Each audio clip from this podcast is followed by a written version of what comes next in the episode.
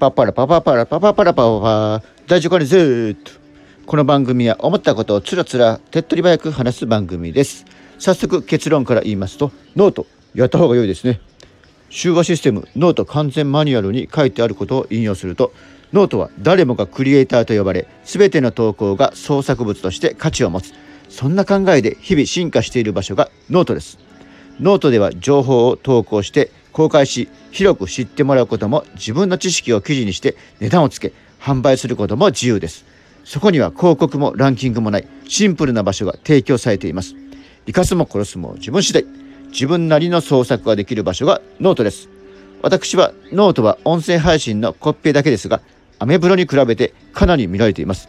自己紹介的な記事の大女神の誕生は833ビューの162スキです。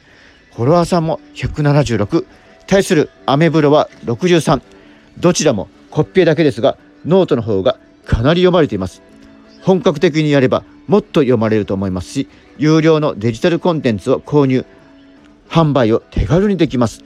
手数料は15から25%取られますが仮に1000円で販売したら855円の収入になると思います。自分の価値を知るのにも最適なプラットフォームだと思います。ノート。始めましょう。さあ始めよう。レッツゲットスタート